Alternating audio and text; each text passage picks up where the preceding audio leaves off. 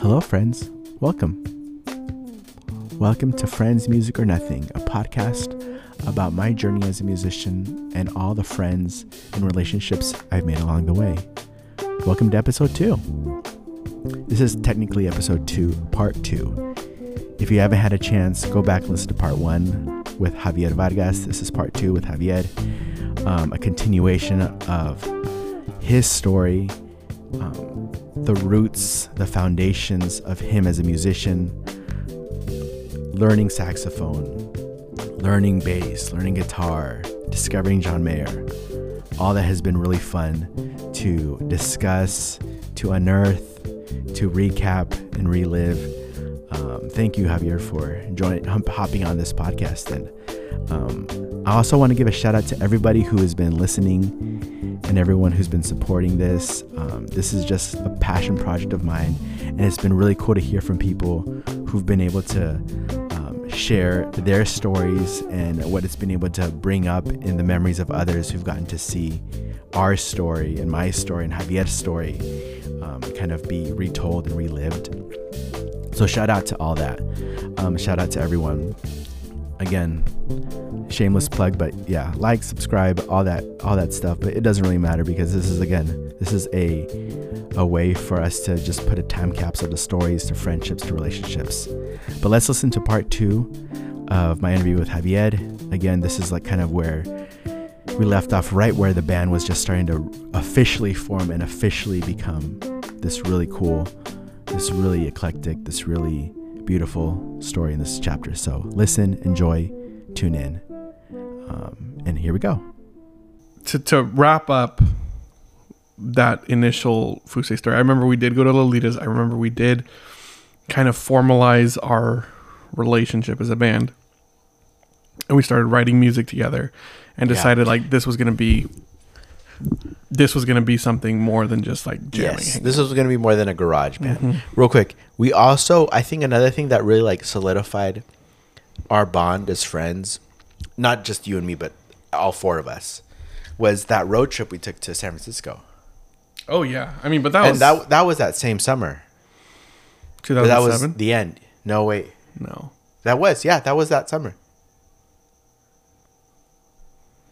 The first road trip oh, where we were just where we went? hanging out, not yeah, on tour. not on tour. Because that was the the, the Yeah, yeah, yeah. so like that we also i think we formed the band we played a couple shows and then i think i remember like we went on a road trip. And that was super that was super bonding for us because it was kind of like something that we just decided to do on a whim.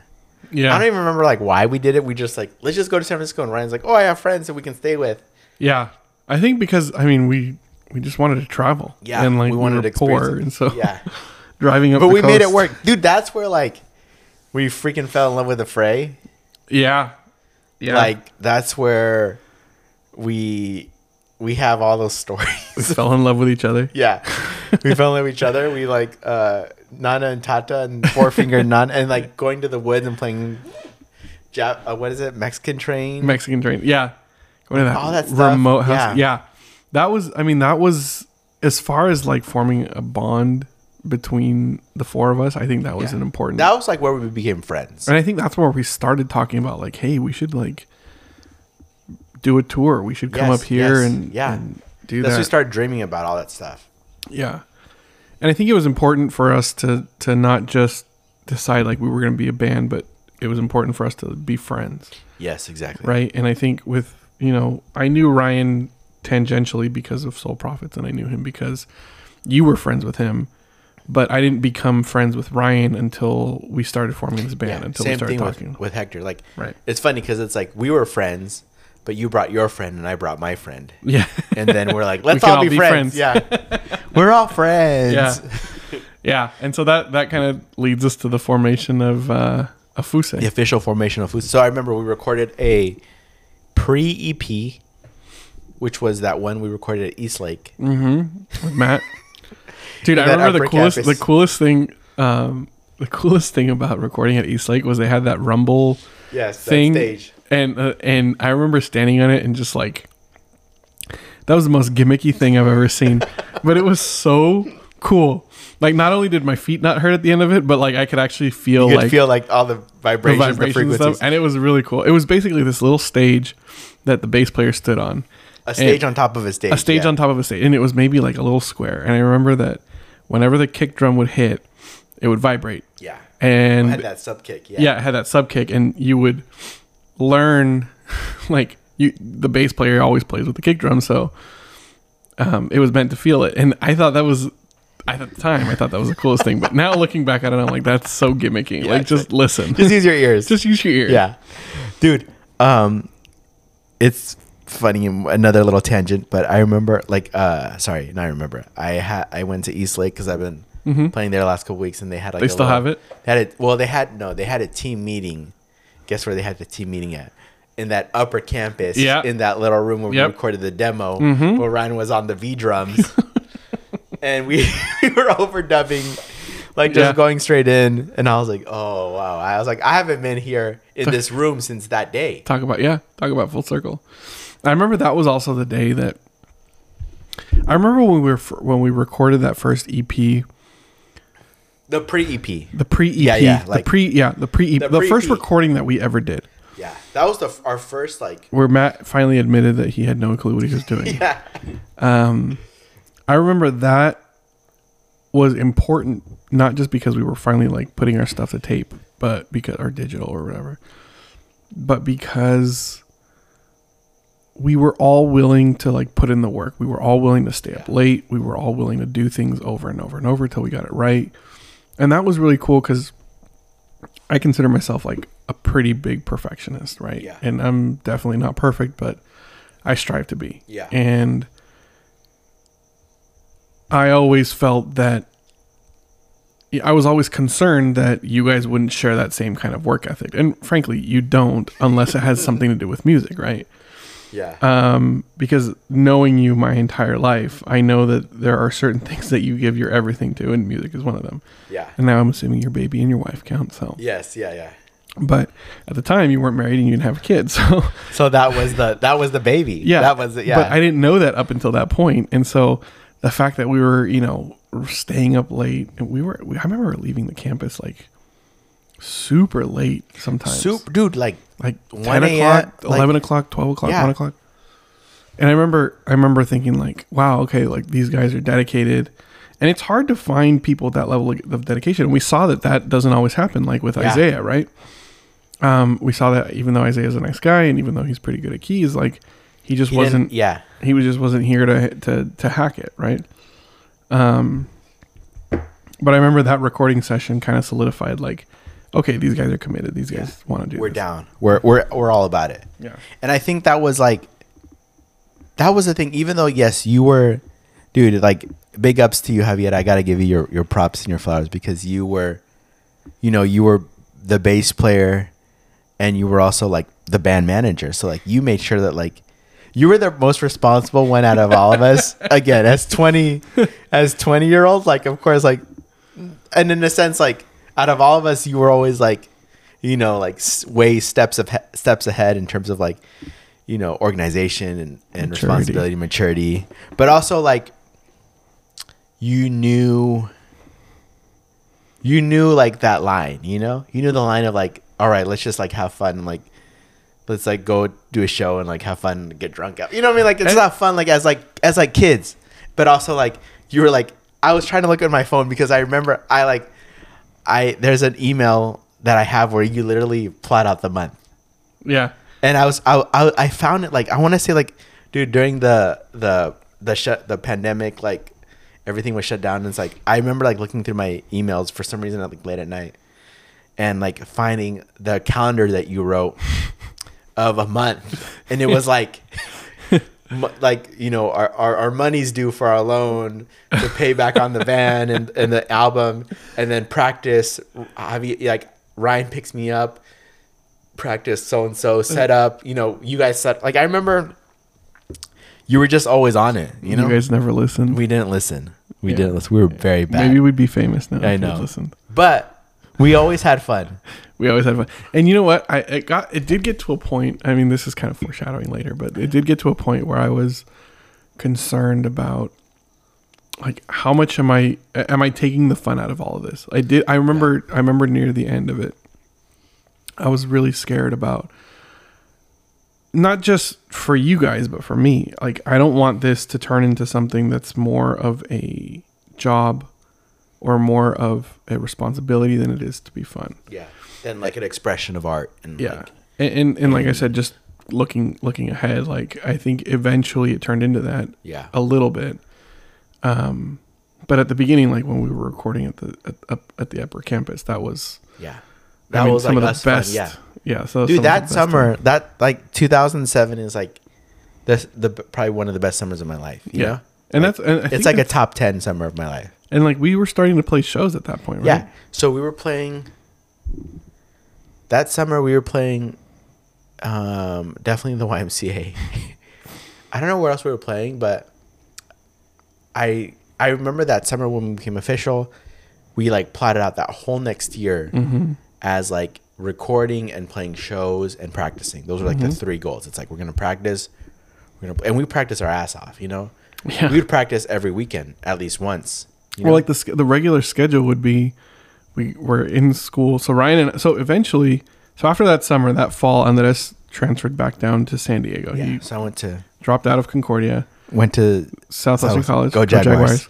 and he um he was now living in San Diego, and so Ryan and I, every Friday afternoon at like four o'clock when Ryan was done with his last class, he would come pick me up. Ryan and I would shoot down to San Diego. We'd get here, we'd all have dinner, and then we'd play from like six, like- seven, eight o'clock at night from like, till like, it was like from seven to like eleven thirty midnight. yeah, Because at the church, so so Concordia Church used to be in Na- Oxford. on Oxford, and that place we could do whatever we wanted. Like no one There's no ever houses. called us. Yeah. We had space, and I was I was helping out with the the music on Sundays a little bit, so they gave me permission to use the space, and we would set up every and we they even give us a little like. Well, first off, they give area. us a little storage area, and then they give us a whole room, which was nice. Um, Yeah, and so every every every weekend we'd get we'd come back, have dinner, practice till midnight, one o'clock in the morning, go home, sleep. wake up early in the morning, wake up eh, not early like nine o'clock, Yeah. get breakfast, go back, rehearse all day, Yes. literally from like 9, 10, 10 and 11 either o'clock, play a show or rehearse pack up the or pack up the van. or pack up the van. yeah. And then we would we would play, and then we'd come back Sunday. Sunday we'd take off. We would take off. Mm-hmm. We'd practice all. We'd practice Friday evening and Friday night, and all Saturday day, Saturday evening if unless we had a show. Yeah. And then Sunday, Ryan and I would drive up to back to Irvine in LA. And that was for a year. At least a year. Yeah.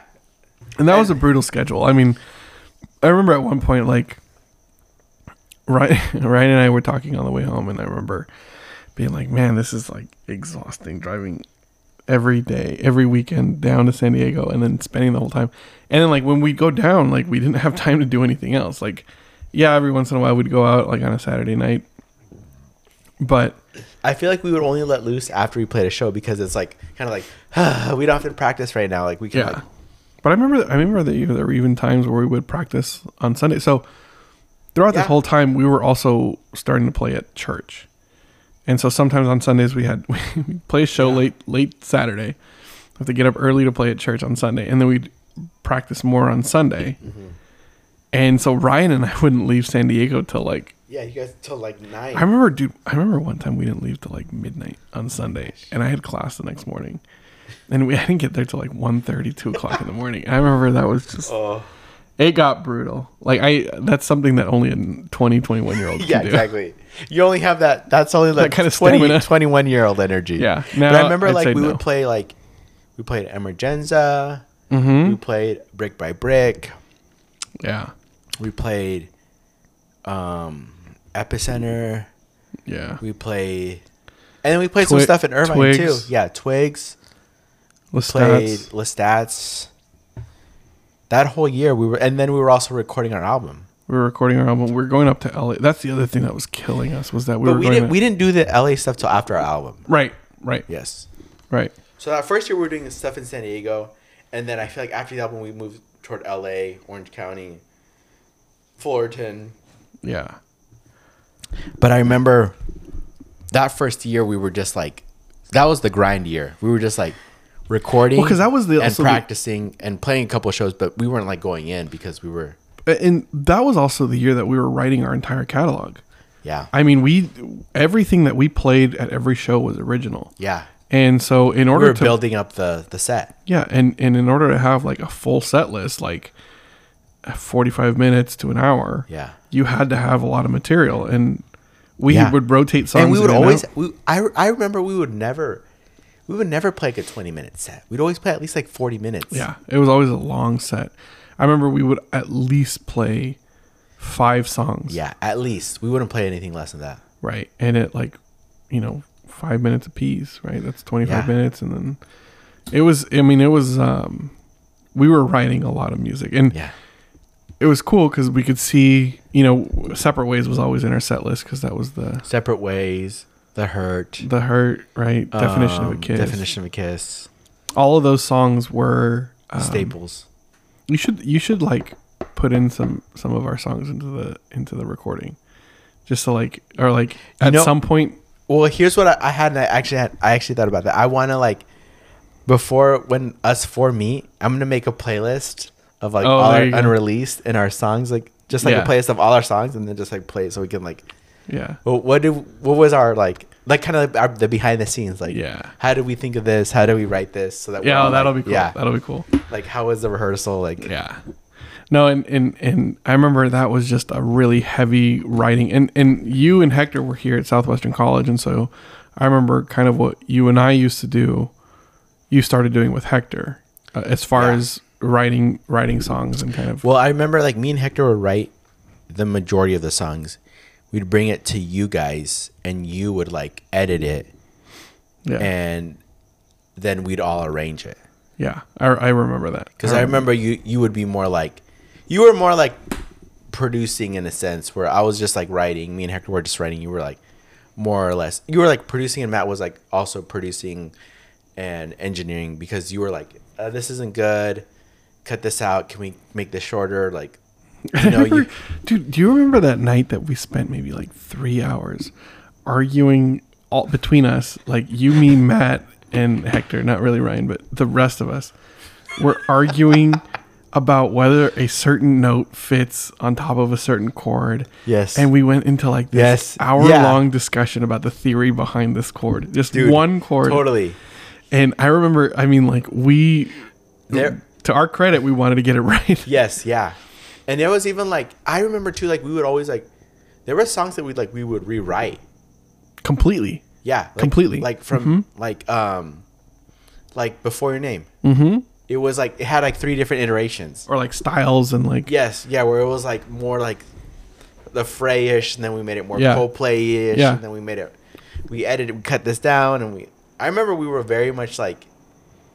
had how did that feel? How did that? yeah We were very like meticulous, which was good. and I really like that we were also willing to experiment with different styles. Right? Remember, like the hurt was very different from definition of a Yes, kiss, which yeah. was very different from separate ways. Yes. Like we we went out or of even like um getting rid of in the way. or getting you yeah right. Like we kind of That stole was like rockabilly, Yeah. get back Loretta vibe. The hurt was very much like a like a rock, Like a punk rock, yeah. punk rock Rooney, and then uh, separate ways was like a John Mayer vibe. yeah, and we Definitely. always and I think I think part of you know our songwriting, growing in our songwriting was experimenting with different Yeah, dude, I feel like that to me has always been like that. What that time to me as like a writer and like producer has like always like I guess given me the experience that like the best idea wins. yeah Like in a sense, like take your selfish ego out the door because if you think it's good and someone has something better, you just better be like open to be like, all right, you win. Yeah. And and and not not in not like not them winning is not like you losing it's the song wins Right. you know? Right.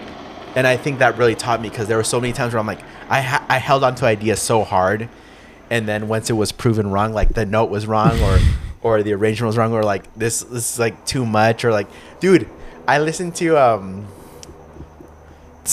Dun dun dun dun dun dun dun dun dun dun dun dun dun dun dun dun and I feel like that had such a potential, but like I feel like that was a song where I was like, I, it has to be this way Yeah. and like it never like could like it's like if we simplified it if we cut all the fat out it could be like something really cool and groovy but it ended up being like this like very like mushy song You know what the best part of that song was? Was the chorus. yes exactly it so was it's like i feel like if it's like we like you know but it's like now i'm like Or the verse. yeah now i'm like okay if i was like a little bit more humble Mature. mature i could be like all right okay like this isn't like about me winning this is about the song winning Yeah. so I feel like that like that experience always like taught me that like not to hold on to things so tight.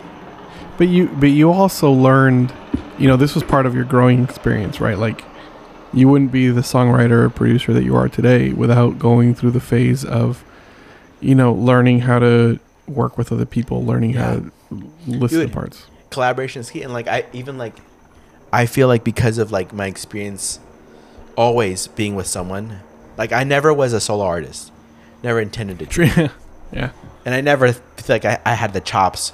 But it's like I, now as like a writer and producer, like I always want to do things with people. I never want to do anything alone. Yeah. because I feel like I need, I need that that back and forth. I need that that Someone to bounce it off. uh, of. yes, I need another pair of ears. And I think that's just like some people can do it. Some people can do it the other way, but I think like because of my journey and because of my experience, like I just have that ingrained. That's part of me. Like if I want to make the best stuff, I need I need I need to have someone else to bounce it off of. Yeah. And that's and that's not a bad thing. I mean, Yeah, there there are people I, collaboration. I, I think brings but I out will the say best. that I will say this. I do think that your solo stuff, I mean, stands on its own in, in a great way. Like I've heard your solo stuff. I've heard what you've continued to do. but it but again, it's always been with 12 years. Yeah, but even but I mean, like maybe I've been a little bit. I've been more like you, like manager, like in charge. like, hey, we got to do this. Like, work Yeah. on this. Like, hey, like get shit done. Like, yeah, yeah, like let's figure out this course enough. right now. Fair You know, enough. like I've had to d- take more of that role yeah, instead of like, oh, like let me just like you know, be the free free spirit. But I do think it's like everything has always been like in collaboration, yeah, yeah. and that's like what's been like the key. And I mean, when we were when we were doing all that songwriting, like it was, it was a it was a good democracy, right? it Like, was. It was a lot of um, musicality between the four of us, and what idea wins best, and what Yes. you know, Totally. whatever. Yeah, like the idea wins, the arrangement wins, the set list wins. Really? Oh. Sorry, side note. There's a helicopter with a spotlight outside. I'm back in San Diego, baby. You're back in San Diego. yeah. but yeah. Um, okay, then let's talk real quick um, about Fuse and The Technicolor Fest. yeah. So okay, so we went on our on our on our um tour. We recorded our first EP. We were playing in LA. We played at the Rainbow Room. We played at Whisky. What three times? Played at um, what was the other one? We played at um It was the one in Anaheim. Um, starts the Cabana Club. No, that's that's that was LA. in LA. It was in Anaheim. Chain Reaction. Chain Reaction. Mm-hmm. Dude, I feel like Are any of those venues still? I mean, the whisky's always gonna be open. But I don't know, but I feel like that second year as a band, we got to like play all the places we wanted to play. You and that was cool. I mean, like, so after we recorded our first EP, we kind of started submitting some demos, and we uh, we got ripped off by a promoter, Red Dragon. Red Dragon. Damn you, Red Dragon. But to to their credit, I mean, they did kind of open up a lot of doors, and they didn't do too much other than get me in contact with the people that I needed to contact. Right? Yeah. Dude, I- I remember there was one show on that tour. We literally played for An empty room. no one. Not even the like bartender. one guy, one guy walked in and then he just walked through, and then I think he went to the bathroom or Yep, something. that was in Reno. That was in Reno. Yes. And I remember he stayed for like a minute, and then he left.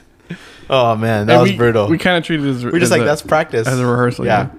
And the funny thing is, I always thought about it like this is just going to be a story that we're going to tell Here we are. at some point yeah. um, that is going to, you know, just be part of our story. And but but the good thing was that at I mean at some point like I was in I was in I was able to just call up the booking manager at Whisky a Go Go Yeah. and say, hey, we want to play the show this weekend. Can you make it happen? Or I could call up at the Cabana Club. Yeah. I called them up and said, hey, Yeah. like Hey, I, I had these people's numbers in had- my phone, yeah. and they knew and you, who I was. you knew the the booking managers, you knew the sound guys, right? you knew Right. like everyone in the in the Yeah. Did you like doing that? Oh, I love doing it. Really? I loved doing it. Because you were you were good at it. Because I remember like I like I hate doing that because I just don't like confrontation. You know. Well, dude, I mean, like, look at- But also, it's like not not that it's confrontational, but it's, it is very much like an ask. Like you have to be like, Yeah. hey, this is what I need. This is what I want to do. Can we do this? Can you make it happen? well, I mean, look at my You job know, now. I know, I know, right? I know. I'm You're- an attorney. yeah, you're you're always asking. You're always like I have making. no. You're always putting things in motion. You know, like whether they're uncomfortable or not. You know. Yeah, I have no problem with talking to people and saying, "Hey, this is what we need," or "Hey, this is what we'd like to do." Yeah. Dude, that How can we make that theme of like you like getting being someone who like gets stuff done. You take it you know how they always say like they need every team needs someone who like can like drive the ball home. Yeah. Not they don't have to be like Steph Curry or shooting, you know, but they have to be the one that like you give them the ball that like they take it that last twenty yards, you know. Well, you know, you know, it's it's It's funny like I feel like that's you always drive it home. Like, it's funny because now I'm into golf. Like I'm really into golf. yes, Like that's like I my- know I see that. I love golfing, but and I always want to do golf trips, but I never want to be the guy that plans it. like now I'm just like over it. Like I've done that for so Now many you're like, years. yeah. I've planned so many things. I, I just want somebody else to plan, and that's Yeah. why we never go on golf trips. like I just went on a golf trip this weekend, and somebody else planned it, yeah, and that's why you went. and that's why I went. But um, no, I loved I loved doing that aspect of it. Like I do feel like it kind of distracted me a little bit from The music. the music side of it and I loved the music side of it, but at at one point I want I felt like I, that's kind of what I the direction I wanted to be with my career, right? Like oh, maybe I want to be a, a, music attorney or, or maybe I want Yeah, to be an, music- an attorney. agent, yeah. An agent like think, you know, Ari from Yeah, we were always You know. watching. We were watching Mad Entourage. Entourage, right? Entourage. And I always and I always thought that Ari was like the coolest character, right? Because He he, was he was the one that yeah. Um, and I loved that man. I did love that, and I wish at some point I remember thinking like maybe I should just do this. Like maybe Yeah. this should just be my job. And I remember at at one point we did get a manager. Um, what was his name? Is that Larry? Larry. And Not Larry. was- not Larry from Soul Prophets. no, other Larry Glit Other City. Larry. Other Larry, Glit City. Dude, that was. and he uh, was god awful. Yes, that was that moment. Remember, I, I I shared when we. Well, first off, when I ran into that that wall, that billboard or whatever, um, and then that's when we. That's that night we met James Valentine. That's the night that we met James Valentine. Yeah. He was with us, yeah. Um, and I remember thinking like, this guy is such a clown. Like Yeah. he has no idea what he's doing. And that was that was around the time where I was thinking like maybe I should be The man. the manager. Maybe this is something that I should do Yeah. full time and like we can find another bass player and stuff. But I never really wanted to do that because I always I I still loved playing music. You Yeah. know, At- at- this was well, and you were- and you were you were able to do both.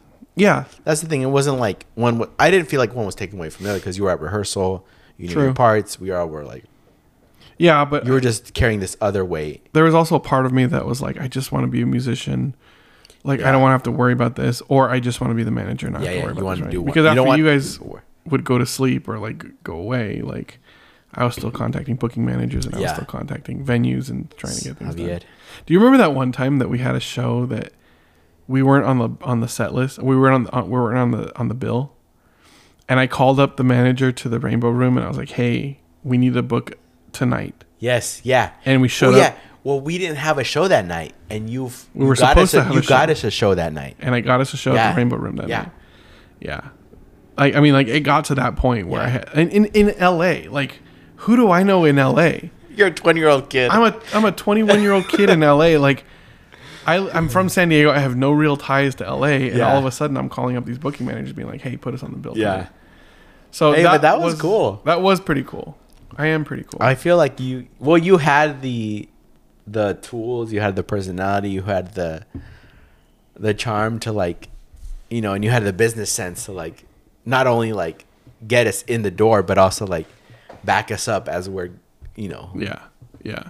getting ready to play. You know, because there's a difference between like just like snooze sh- schmoozing your way in. It's like you got to have like the you got to be able to back it up, and you're always able to back it up. Well, and I think part of what was able to back me back it up was that a lot of these people had seen us play before. Yeah. A lot of these people have heard us, and like the one common thing that we had every time we played somewhere was like everyone was always like fascinated by us. And I'll be honest, Dude. like looking back on it, like I don't know that we were that good. Maybe we Yeah. were, maybe we weren't. I don't think I don't think we were we were like great because if you think about it, like we were a young band. I wasn't like the best. I wasn't the best singer. We weren't the best musicians. But what we had was two things. I felt like we had energy, and I felt like we had the element of surprise because what people would always talk about was what the successful bass transfer. Yes. So like we had little things in our show that we know would like kind of set us apart, like pulling out the saxophone, and you playing a solo, like like Hector jumping on bass so you can Yeah. play sax, or like us doing like these like things to like just kind of like add a little bit of the showmanship, you know? But we also had a lot of. I I will give us credit in that we did have a lot of musicality. We did have, yeah. you know, our And we were songs, always trying new things. Yeah, and our songs were, I think, creative. I think our songs were different than anything Yeah. that I had ever heard. Um, and so I think that was part of the attraction. I think that was part of the allure from from Yeah. these booking managers. But Yeah. um, I think so. yeah, I, I don't know that we were maybe as good as we. Yeah, thought we weren't we weren't as good as we thought, but we weren't But as everyone, bad as we but thought. everyone loved us. But everyone I liked mean, us, yeah. Everyone loved us. Okay, so we played these these gigs. We were Fusei. Maybe talk a little bit about the the the the ending chapter of that of Fusei. Um, so the end was kind of it kind of you know to this day I still don't really know what it was about like I feel like we had a lot of momentum going Yeah. but I also feel like we had Well, a couple of things happened. we kind of we kind of hit a crossroads yeah I think it got to the point where we hit a crossroads about how far are we going to take this, right? And after gigging every weekend, after driving Well, down from we, college, We had also lost Ryan. we had also We lost brought Ryan. someone else, and God, that was brutal. and that was also a hard transition for us. Like, because this drummer was just someone who did not mesh with our style, did not Yeah. know what how to He- how to. Yeah, he was like a good musician, but like stylistically and like even like um like inspiration and like influences that we had like he didn't share. We just didn't fit in. Yeah. And I think after that like that felt like that was kind of like the beginning of the end. I Yeah, because Ryan. I know I was like kind of like looking for I was wanting to go to San Diego Christian and do like worship stuff and Yeah, and I and I, and I don't exactly remember the reason why Ryan left. I remember that he left um right when I think we were hitting like a a point where we were going to have to make a decision. Like are we going to keep Yeah. doing this or is this something that we think that we can eventually turn into something that we can live off of? I felt like there was like a, a crossroads, like you said, like where we were like, we have to move to LA and give it our all, or we stop here. Yeah, and I don't think any of us were willing to do that. Yeah, And it, it, I mean at some point I feel like every band goes through that. hits that point and i mean it's scary right like Yeah. you you have to find a way to pay your bills you have to find a way to um not only work whatever menial job you're going to have to pay your rent but also find time to rehearse and find time to Practice to um play shows and just do all Yeah. that kind of stuff and still and you hear like maintain you hear your like friendship and relationship. and, Yeah. like, yeah, like you hear the stories of of LA people, people who are now famous, working as waiters or working as Yeah. busboys or bartenders or whatever, and like that was a real thing that they had faith in whatever talent they have, and that's what propelled them to become who they were, and they, Yeah. they got a break, and there was some luck involved. But I think all of us were too conservative to to take that leap. to take that leap. You know, I've like, I've never said this to anyone, but I, I really like, looking back at it now, I kind of feel like if we would have gotten, like, I I went to NAMM a couple weeks ago with Larry, and like even like thinking about like Larry from Soul Prophets. yeah, Larry from Soul Prof. And even thinking like, man, if we would have like, if maybe also like I would have like also like been humble, like been okay with like being a songwriter and a guitarist, and being like backup singer, you know, something like that.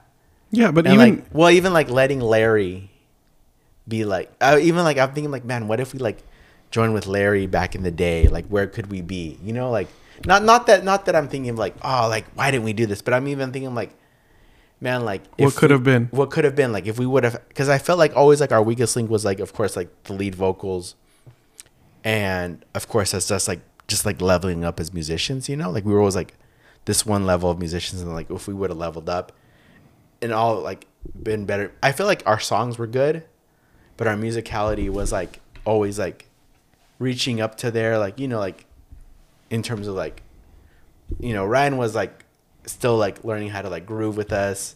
Hector was really good and like you were good but it was like there were all these, always these pieces that were like kind of missing.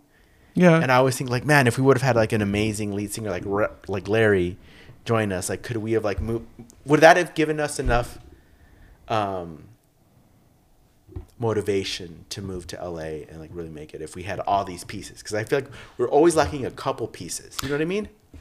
honestly, I don't think that would have changed it. And I'll tell you why. Is because we had a good following. We had a bunch of people that would come listen to us, but We had a good little. Following. this was all this was all like early Facebook, early like Early MySpace was still a thing. YouTube was just starting. YouTube was just starting and like we didn't have access to the social medias or, or to social medias. I sound like an old man. yeah, To the social media or to like the platforms that are available now, right?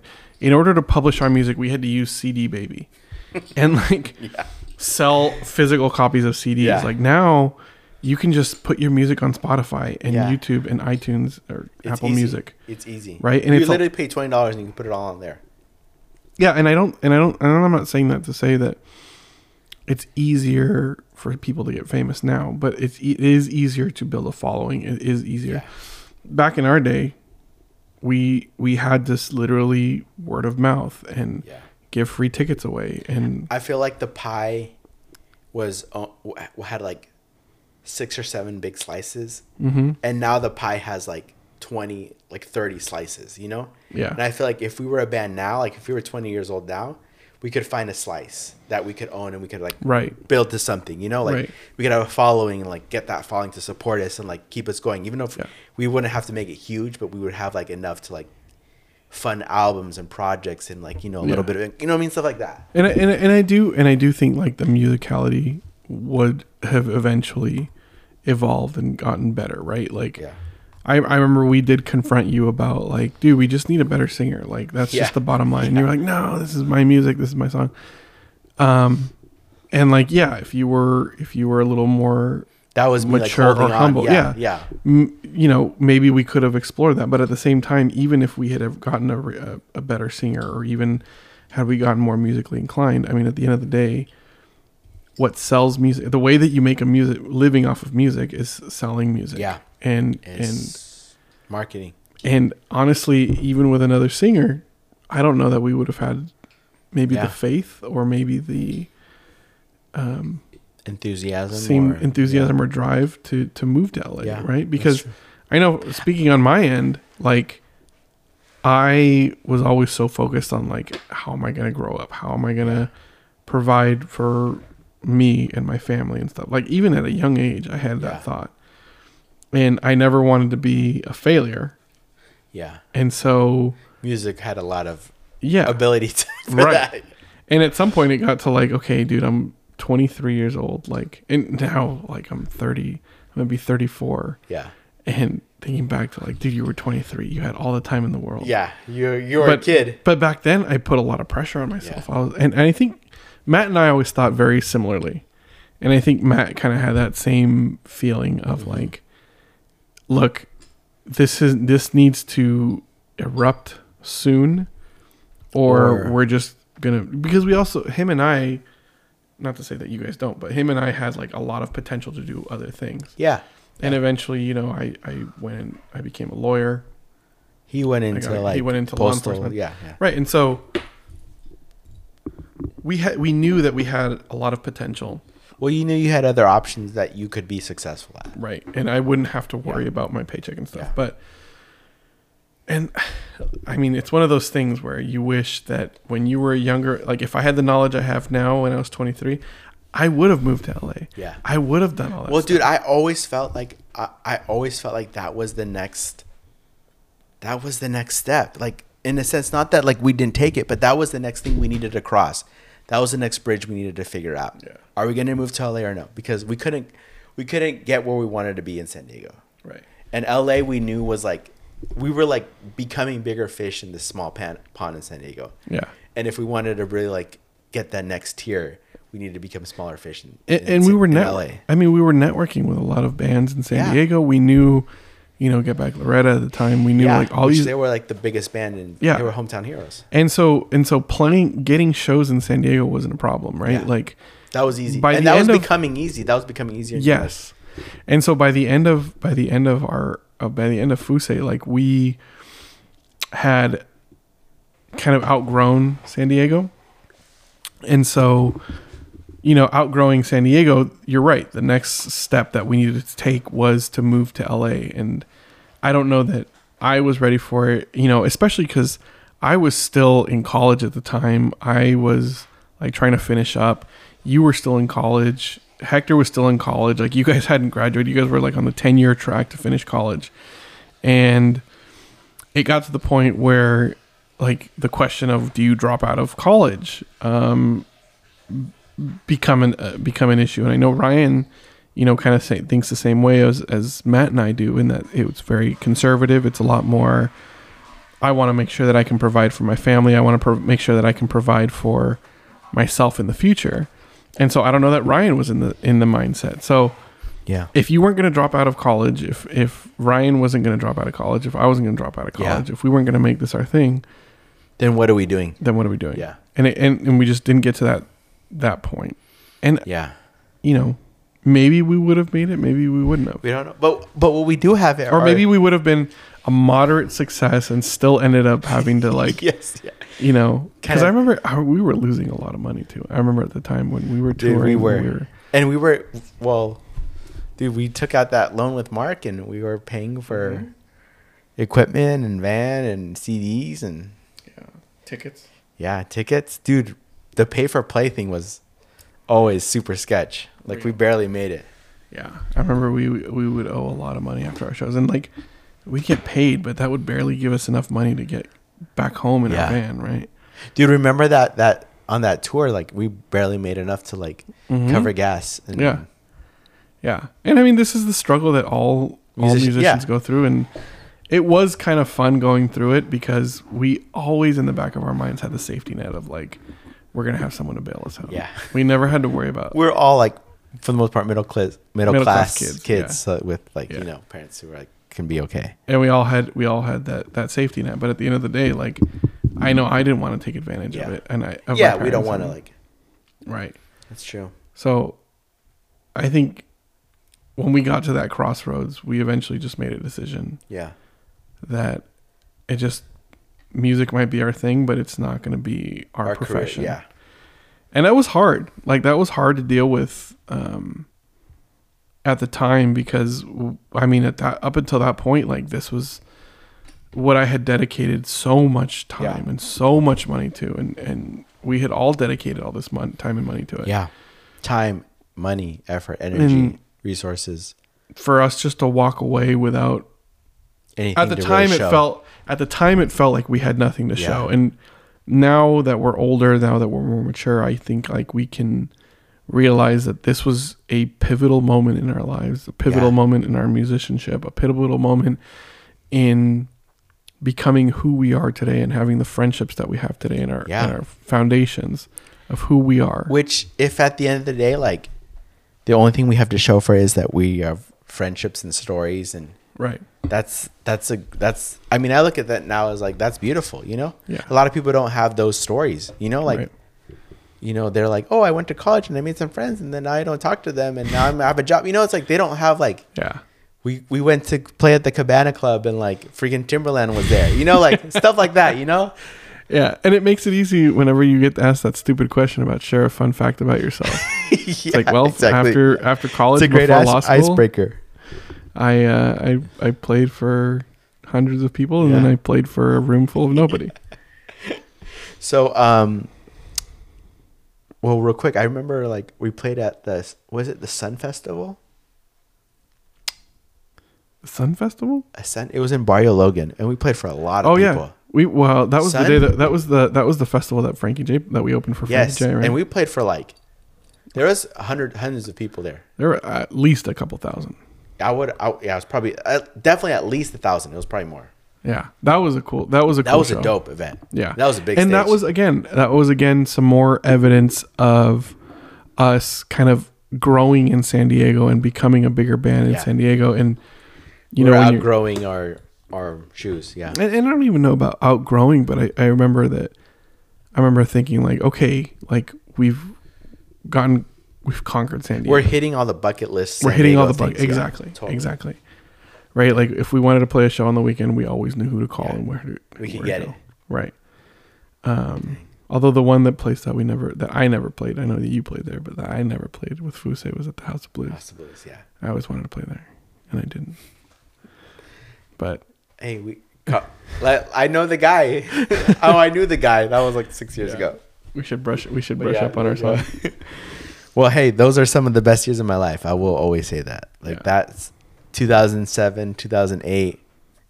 Those summers are like classic. They could be a movie, you know? Well, and it was even like two through two thousand nine. Yeah, nine exactly. Yeah, Yeah. those like from 06 to like 10, 2010 was like Mhm. the the golden, Pivotal year. just like youthful California yeah. fun band playing years. You know? And like I, and you gotta you gotta hand it to your parents my parents Yeah. Hector's parents Ryan's parents I mean like the amount of support that we got from people and they would they would come to LA, dude. I've been I've been going to LA sometimes with uh, Dana for her work, and dude, I'm like, how did we do this all the time? like this is not an easy drive. Like and you guys never had to drive it I did yes, yeah, it was always you or Ryan. driving a nine passenger van Yeah.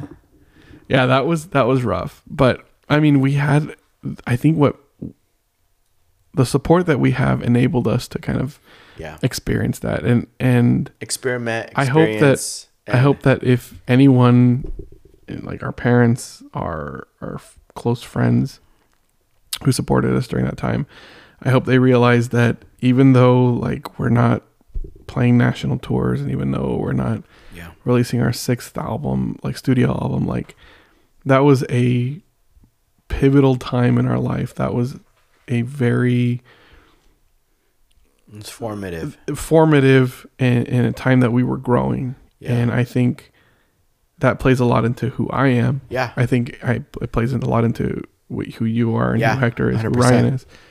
Um, and like I'll al- I'll always be grateful Yeah. for that. Kind those of are support. things that like I'm so glad I experienced them. Yeah, yeah, and we got to experience them together. yeah. I just wish my parents hadn't didn't make me buy that bass off of eBay. yeah. All right, Javier. So tell us real quick, where are you with music now? What are you doing with music now? And So it's kind of funny because um, it wasn't until the last year that I really got back into music. So after Fuse broke up, I went to uh, law school. That was in 2011. And I threw myself completely into it, right? Like, I think 2011 was the first time since we had met in 2000, 99, 2000, Yeah. that we spent a lot of time apart that we didn't really talk Yeah. as much as we had used to we used to talk We kind Um, of had a little like separation like pause. Yeah. yeah and it wasn't and it wasn't that there was anything wrong with our relationship or that there's We were just both exploring different things and right and i remember that i mean like we'd still do things here and there like i remember i played at your senior recital at yeah. at San Diego Christian. Like, it's not that we didn't have a friendship anymore. It's just we were kind of doing We didn't have a musical. our separate things. Yeah. We didn't have that musical Yeah. connection the way we used to. And on top of all of that, law school ain't easy, Yeah. right? Yeah. Yeah. And so I kind of had to throw myself into law school. I decided that okay, if you're not going to be a musician and you're deciding you're going to be a lawyer, you need to throw yourself into Yeah. that the way that you threw yourself into being, uh, you know, a touring Yeah. musician. And I worked my ass off in law school. Yeah. Um, I thank God I passed the bar the first time, right? Because I again studied that. Uh, I studied for the bar like crazy. Um, and then I and then I became an attorney, and through law school, through studying for the bar, and through trying to get a job and and grow in my actual career that was paying me money. A lot of my musical outlets just kind of fell by the wayside, right? Like I hadn't, I haven't touched my saxophone in I don't, I don't even know how many years. Yeah. It's been at least five years since I've picked it up. Um, my guitar was sitting in my closet gathering dust. My bass, same thing. Like I think on a couple occasions, the four of us got together just to kind Yeah. of mess around and, We and had a couple little jam sessions throughout Jam, the years, but, but- nothing like it was just for fun. Yeah. Yeah. And I was going through my career and trying to do the best that I could in my career. And I picked up other hobbies. Like I, s- you know, I started playing golf and I Yeah. found other things that gave me joy. But I never lost that musical spark, right? Like I always had that love for music and I still listen like the one thing that still maintains our, our friendship is like, oh, did you listen to this or have you heard that Yeah. or have you heard this song? Or like every time we hang out, we'll we'll watch YouTube videos on like these obscure like bands or groups or singers, and like I still have that passion and desire to find these new, like the new thing in music, Yeah. right? But I also like I don't keep up with music equipment anymore. I don't keep up with the new guitar equipment. I don't keep up with you know the things that I used to obsess over and look at and know mm-hmm. every the ins and outs of everything. Yeah. And last year, it got to the point where I was like, man, I really miss that. I really wish that I still had all of that in my life. But I didn't know what to do. I, I considered like maybe I should enroll in Southwestern College and join the wind ensemble so I can learn so I can keep playing saxophone. Maybe I should like see if I can find a cover band that I can join or like yeah. you know, go on Craigslist. I don't know. Like I was just thinking of things of ways to have that music out because Yeah.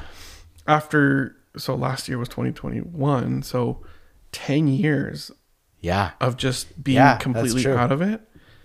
Um Because when did I you finish? I, When I did you- graduated law school in 2014. So you started Took the bar in 2011, 2020 at the end of 2014. and you ended band in 2011. Because you jumped into band after Fuse ended. Jumped uh, at, at, at Hilltop. Yeah. Y- Yeah, I did that 2000. No, I did that 2010. So that's, so right. You were like overlap. There was overlap. So yeah, there was a little yeah. bit of overlap. Yeah, and I remember I last year I was thinking like, how do I get back into this? Like, what do I do? And something that we didn't really talk about, but I think needs to be mentioned is that throughout this entire time that you and I were playing eh, band or playing shows in LA hmm. and playing here in San Diego, we were also playing at churches. Yeah. a lot of a churches. lot of churches. Right. I remember I remember at one point like we were playing at three or four churches a, So we were a playing. Sunday. We- so there was a time after. I think it was like right around. It was right right when you finished law school, and right before I moved to Portland. There's like a two year period where it's like we would play at Concordia, Pastor Cephas, and the Shadow Mountain, and then the edge. and then the, or the Edge. yeah, and we were playing. I mean, So we were at least playing three services on a Sunday. yeah, and So and it was definitely you and me. It was you and me. Sometimes Hector, sometimes Ray would join. But even it was like that- you, me, and Sarah for the most part. Like we were, it was like us three. yeah, but even before that, like we were we were playing at Concordia. Uh, Yeah. We were playing at the East Oxford campus. We were Yeah. playing a lot of church. We were still playing church services, and so weaved in and out of all of this Yes, that yeah. we've talked about. We've been playing at church, and when you went to Portland, I stopped playing at church. I, I really stopped playing completely. Um, but I always had that desire. So I was I was I was always asking like, how am I going to do this? yeah, And it's weird because around the same time, a good friend of mine, um, Danny Liera, was tapped to be the worship pastor at an, at a church, and this is a church that's in Santee. And we were just ta- Danny's my barber. Yeah. he, I mean he's a good friend of mine, but he's also my barber. And so he was getting my haircut one time. Shout out to Danny. Shout out Danny, baby. And um, one day he's like, "Hey, I just got this opportunity. We're trying to build musicians. We're trying to build a musicianship. You know, you mentioned that you used to play at churches. Are you is this something that you're interested in?" And I said, "Yeah, sure." And so I came in, and I'm pretty sure that when I first got there, like they were like, "Okay, let's see what this guy can actually Yeah, do. yeah. let's see if he sucks." But I, I feel like I, I mean, I could hang Yeah, yeah. and now like i'm able to i was able to start coming in oh so because when we were playing at churches i was also very in tune with what the popular church songs were and what Yeah, yeah, yeah, yeah. popular What's groups on, were on the charts. Hillsong and all that kind of stuff and again when i stopped playing at church i f- kind of fell out of all of that yeah. And when I started playing again with Danny, there were like groups that I had never heard of, songs that I had never heard of, artists that I had never heard of. And so it was a steep learning curve Yeah. because when we were playing with, when I was playing with you, I knew all of these songs already. Yeah. And I didn't have to give it a second thought. So I could just pick up the bass and, Yeah. And And, they were they were like as you were learning them, they were coming out in Right. a sense. Like right. you I were- was very on top we were very on top. Yeah. And so, I mean, it just goes to show you that like you step out of music for a few years and you're starting over. Oh yeah. and so now you know i'm i'm coming back into all of the church music all of the you know elevation worship and Yeah. you know the, the the all the collectives and everything Yeah. and we play a lot of their songs and so i'm getting myself back in tune and like now it's gotten to the point where sometimes i'll be the music director at church Yeah. and like i'll you know kind of get that satisfaction Yeah, yeah, yeah. at some point Yeah. um, and I don't know, like maybe after, maybe soon, I will, I'll join another band. I'll do some more gigging. Yeah. I'll do some some other stuff. But for now, like love my main outlet is playing at church. Church, yeah. and- Well, I feel like church is also such a great way to like like the stakes are I mean this in a way like because church is like a collective community, you know, the stakes aren't high, you know? right. Like and it's a way where everybody understands like you're a musician, you're contributing, you know, you're you're you're you're part of this experience, you know. It's not like people are eyeing you like, mm, what is he gonna do? Like, Yeah. is he impress me? You know, it's like, hey, like, We're is here this for a different this- purpose. Yeah, we're here for a higher purpose. You know, Yeah. so I feel like that's always a good way to kind of like dust off the cobwebs in a musical sense, but also contribute. You know, in a in a deeper sense. But but in a sense, like you know, it's not like you're like stepping into like a cover band and being like, okay, like if if this is bad, like you know, like the bride and groom are gonna be pissed that I've like fucked up their wedding. You know, like And it, I mean, it helps that Yeah. I've, I've probably made more money in the last year playing at church we did the entire Yeah, time we were yeah, Fusay. yeah. But, um, and I mean, it's not about the money, but Yeah. it is, it is, you know, a good way to, to play music. And the other thing too, is that you're, you're meeting a lot of musicians. So you know this very well. Like the church community it's such a great way to network. Yeah. It, it is so And tight. all the- Everybody knows who Everyone knows, and also like a lot of the church musicians. I feel like here in San Diego, I don't want to say especially because I haven't played in. I mean, I played in Portland.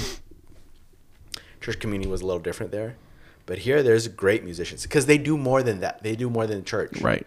They're like playing. They're playing in cover bands. They're Right. playing at jazz this or like whatever. Or they're playing- studying music. Yeah, they're studying. So it's like you get musicians who are like very well rounded, Dude, there's this, very there's this networking. It's a great place to just meet musicians who are at a at a musical caliber that you respect and that you honor Yeah. and that you want to like connect with and like keep building on a personal relationship besides like a you know There's this kid. There's this kid who plays at, at my church who he's 20 years old. He, dude, he, it's so funny, man, because I look at him. He's 20 years old. He was born in 2002. Like when we were He- getting he into didn't even know any given Thursday Yeah, he, he wasn't even alive when that album was recorded. And this kid, I think he's going to Southwestern or Grossmont or, or City College. Like he's in community college. He's playing guitar and he's phenomenal. He's an amazing guitarist. But I look at him and I'm like, dude, you have your whole life ahead of you. Yeah. Like you were so young. And I remember when I was your age, like I wasn't, but you guys were at Southwestern College. And it just it's just funny how how you see that. I see it looking back. dude it's funny you mentioned that. There's um i've been playing at eastlake and there's this kid who's like his name's chris. He's at goes to point loma he's a music major. And he's a junior. And he's going to um he he was playing with me a couple services. Very good. Like all into like john mayer all into like all the stuff we love you know?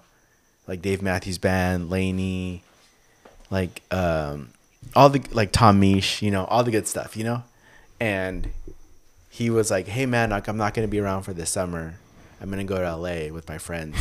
And like we're gonna all like rent a house and like I'm gonna try to do some music stuff and I'll be back for the fall. And I was like, dude, go do that.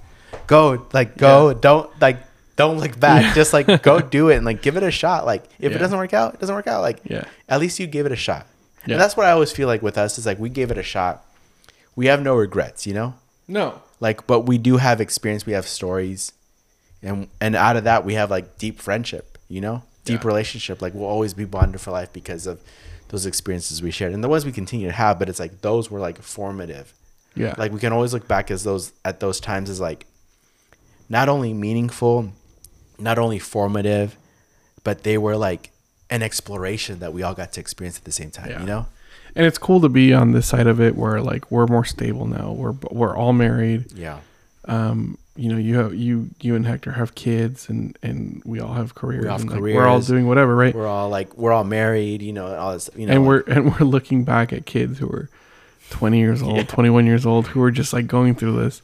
And like part of my part of me is envious because I I missed that time in my life, yeah but part of me is like, you know, go get them, Yeah. kid. Like go Yeah. go do it. Exactly. And I feel like if we miss it, we did something right. Yeah. You know what I mean? Yeah. Like if we're like sure. like oh I don't want to live that that again. That was horrible. No, Yeah. like no I like I missed that. Like Yeah. that means like we really like fulfilled and like really like gave it our all so much that we want to feel that again at some Yeah. level, you know, in in in you know reminiscing and nostalgic And I feel ways, like you know. I feel like the worst part about all of this is that you know, it's just one of those things where you don't get to go backward in time. Like Yeah. we're never going to get to experience the naive young feelings that we had at that time playing music and hanging out with your best friends. Like we have Yeah. adult responsibilities now and we have you know these Yeah. things that just life throws at you Yeah. um and i'm always going to cherish the memories that we had with our band because like you said not only were they formative but they were also you know formed my identity Yeah. and Exactly. i'll i know that i will never be able to go back to those times i know you know it's like that line in the office right like i wish somebody would tell you when the good times are yeah. Good old days are- when, they are, when they're yeah. happening. um you know that's that that rings true for all of this Yeah. and i have no regrets about what we did i have no regrets about not being quote unquote successful the way that we Yeah. wanted to be um because i think that we learned and we grew and we And that was success in, in its and that own was way. success Yeah. in its own way I, I did hear someone say like, uh, I forget mus- which musician was talking about. It was in a band, but he was like, the best part of being in a band is the struggle, is the beginning. part." Yeah. He's like, once you get what you d- desire, he's like, it gets a little weird. But he's like, the best part is like chasing it. He's Yeah. like, nothing is nothing is better than that, and you can't replace yeah that moment because that's when everything is new and exciting. Yeah. And he's like, so in a sense, we got to live that. Yeah. You know. And and part of me, you know, part of me will always every time I go to a concert, Part of me will always be jealous of the band up Yeah. on stage. Part of me will always want to be like that. But at the same time, like I love the life that I have now. Yeah. Right. I love my wife. Yeah. I love my family. Um, you know, we're blessed enough to have a house in San Diego Yeah. where we have You got good career. You got Good good, career. good friends. And so I, I can't ask for anything Yeah. else. But there is always going to be a part of Yeah. me that wishes that we had done. We're human, We wanted to, right? That's so true. Dang. Well, hey, thank you so much for this conversation. I love you, bro. yeah, I love you. This has too, been so good. Like I feel like This brought up a lot more than I was expecting. I know exactly, but I, it's I good. wasn't expecting to like We go went- into this much. we detail. went deep, but the beauty of our friendship is that like we have a lot to like look look down on, and, and, you know, in a sense, like we're not that old. You know, we're in our you know mid thirties, and we still in the morning when I wake yeah, up. exactly. We have we have all- broken yeah, back. we have all this experience. So like, I'm grateful that like I've gotten to share all these experiences with you, and I'm grateful for more.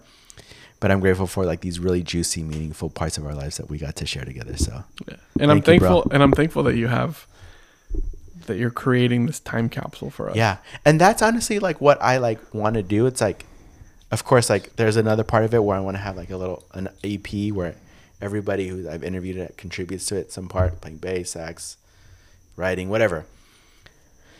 But I do think it's like we always talk about these stories and they just stay in in these moments, but I'm like how cool would it be to catalog them? Because this is the stuff that like in 10 another 10 years we're gonna be like oh i forgot about that you know? Like so i want us to like remember all the all the good stuff you know? Yeah.